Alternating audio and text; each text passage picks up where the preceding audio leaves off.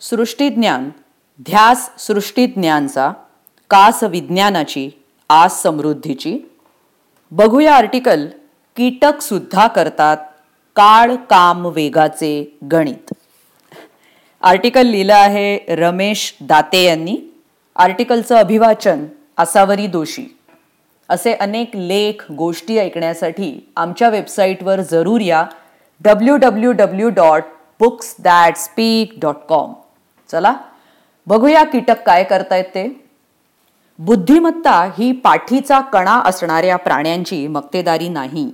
हवेतल्या हवेत क्षेपणास्त्र भेदक अशी प्रतिक्षेपणास्त्र यंत्रणा शोधण्याचे काम हजारो शास्त्रज्ञ शेकडो संगणक वापरून मानवाने केल्यावर स्वतःचीच पाठ थोपटून घेतली खरी परंतु या बुद्धिमत्तेच्या तोडीची बुद्धिमत्ता व चतुराई चतुर सारख्या कीटकात देखील असते असे आता नव्या संशोधनाद्वारे सिद्ध होत आहे. अगदी अलीकडेपर्यंत बुद्धिमत्ता ही केवळ मानवांची मक्तेदारी समजली जात असे. काळ काम वेगाचे गणित करता येण्याची क्षमता हा जर मापदंड वापरला तर मात्र ही मक्तेदारी संपुष्टात येते. जाणीवपूर्वक वेड्या वाकड्या उड्या मारीत जाणाऱ्या चपळ हरिणाला पकडताना चित्ता काही गणित करत असावा अशी शंका काही शास्त्रज्ञांना आली होतीच. पुढे पाठीचा कणा असलेल्या सर्वच प्राण्यांना भक्ष पकडण्याच्या हालचाली करताना किंवा नंतर परत आपल्या घराकडे परतताना काही प्रमाणात मेंदू वापरावा लागतो. नुसत्याच निसर्गदत्त प्रतिक्षिप्त क्रियांवर हे प्राणी अवलंबून नसतात असे संशोधनाद्वारे लक्षात आले. त्यासाठी त्यांच्या मेंदूमधील मस्तक दिशा निश्चित करणारे न्यूरॉन्स असतात. आणि नेत्रांद्वारे येणारी भक्ष्यासंबंधीची किंवा साध्याविषयीची माहिती व स्वतःच्या हालचालींची माहिती याचे विश्लेषण त्यांच्या मेंदूमध्ये केले जात असते.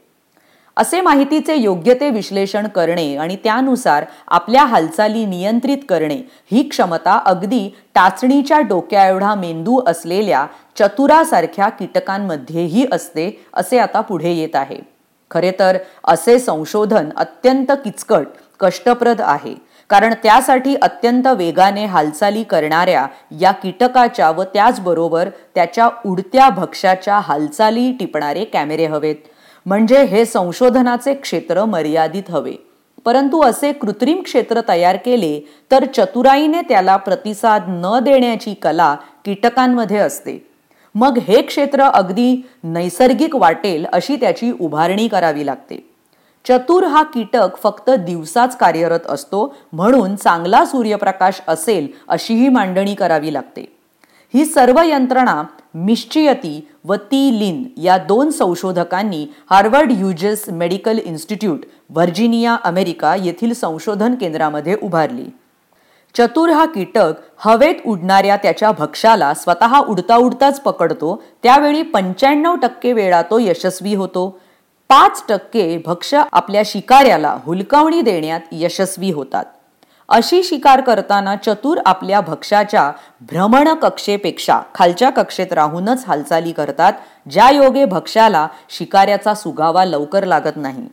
यामध्ये आणखी एक गुंतागुंतीची बाब म्हणजे चतुराचे डोके व उर्वरित शरीर या दोन्ही घटकांच्या हालचाली स्वतंत्रपणे होऊ शकतात. त्यामुळे भक्ष्याच्या दिशेने झेपावताना त्या कीटकाला स्वतःचे डोके व शरीर यांच्या हालचालीत समन्वय गाठावा लागतो. डोके व पर्यायाने डोळे हे भक्ष्यावरच खेळलेले असतात. भक्ष्याच्या हालचालींप्रमाणे त्यांची स्थिती बदलत असते. त्या पाठोपाठ शरीर तसेच हलवावे लागते. भक्ष्य नजरेच्या कक्षेबाहेर गेल्यास ते कसे व कुठे गेले असेल याचा तर्क करण्यासाठी चतुर आपले डोके वापरतो व डोक्याने हालचाली करतो.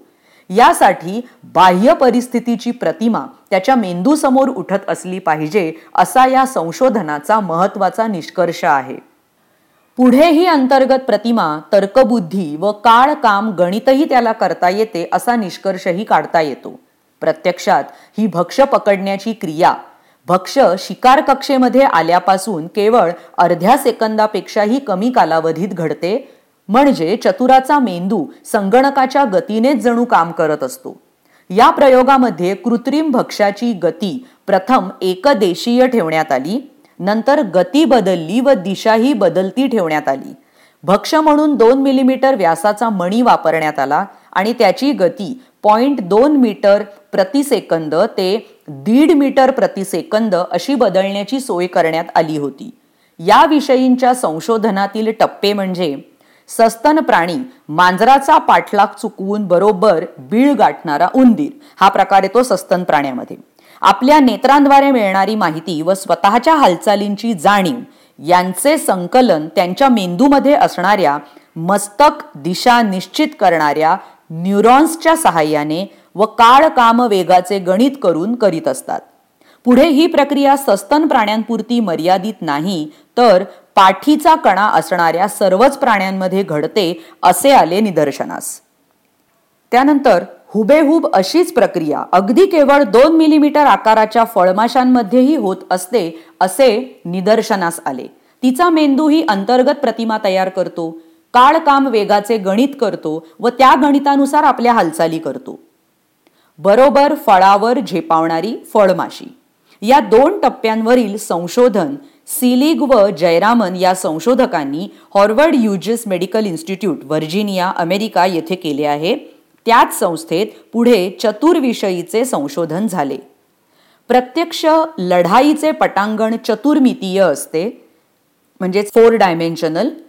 त्रिमितीय अवकाश म्हणजेच थ्री डायमेन्शनल. त्रिमितीय अवकाश व काळकाम वेगाचे गणित करणाऱ्या टाचणीच्या डोक्या एवढ्या मेंदूची व चौथी मिती शिवाय प्रवेग देखील लक्षात घेण्यासारखा असतो.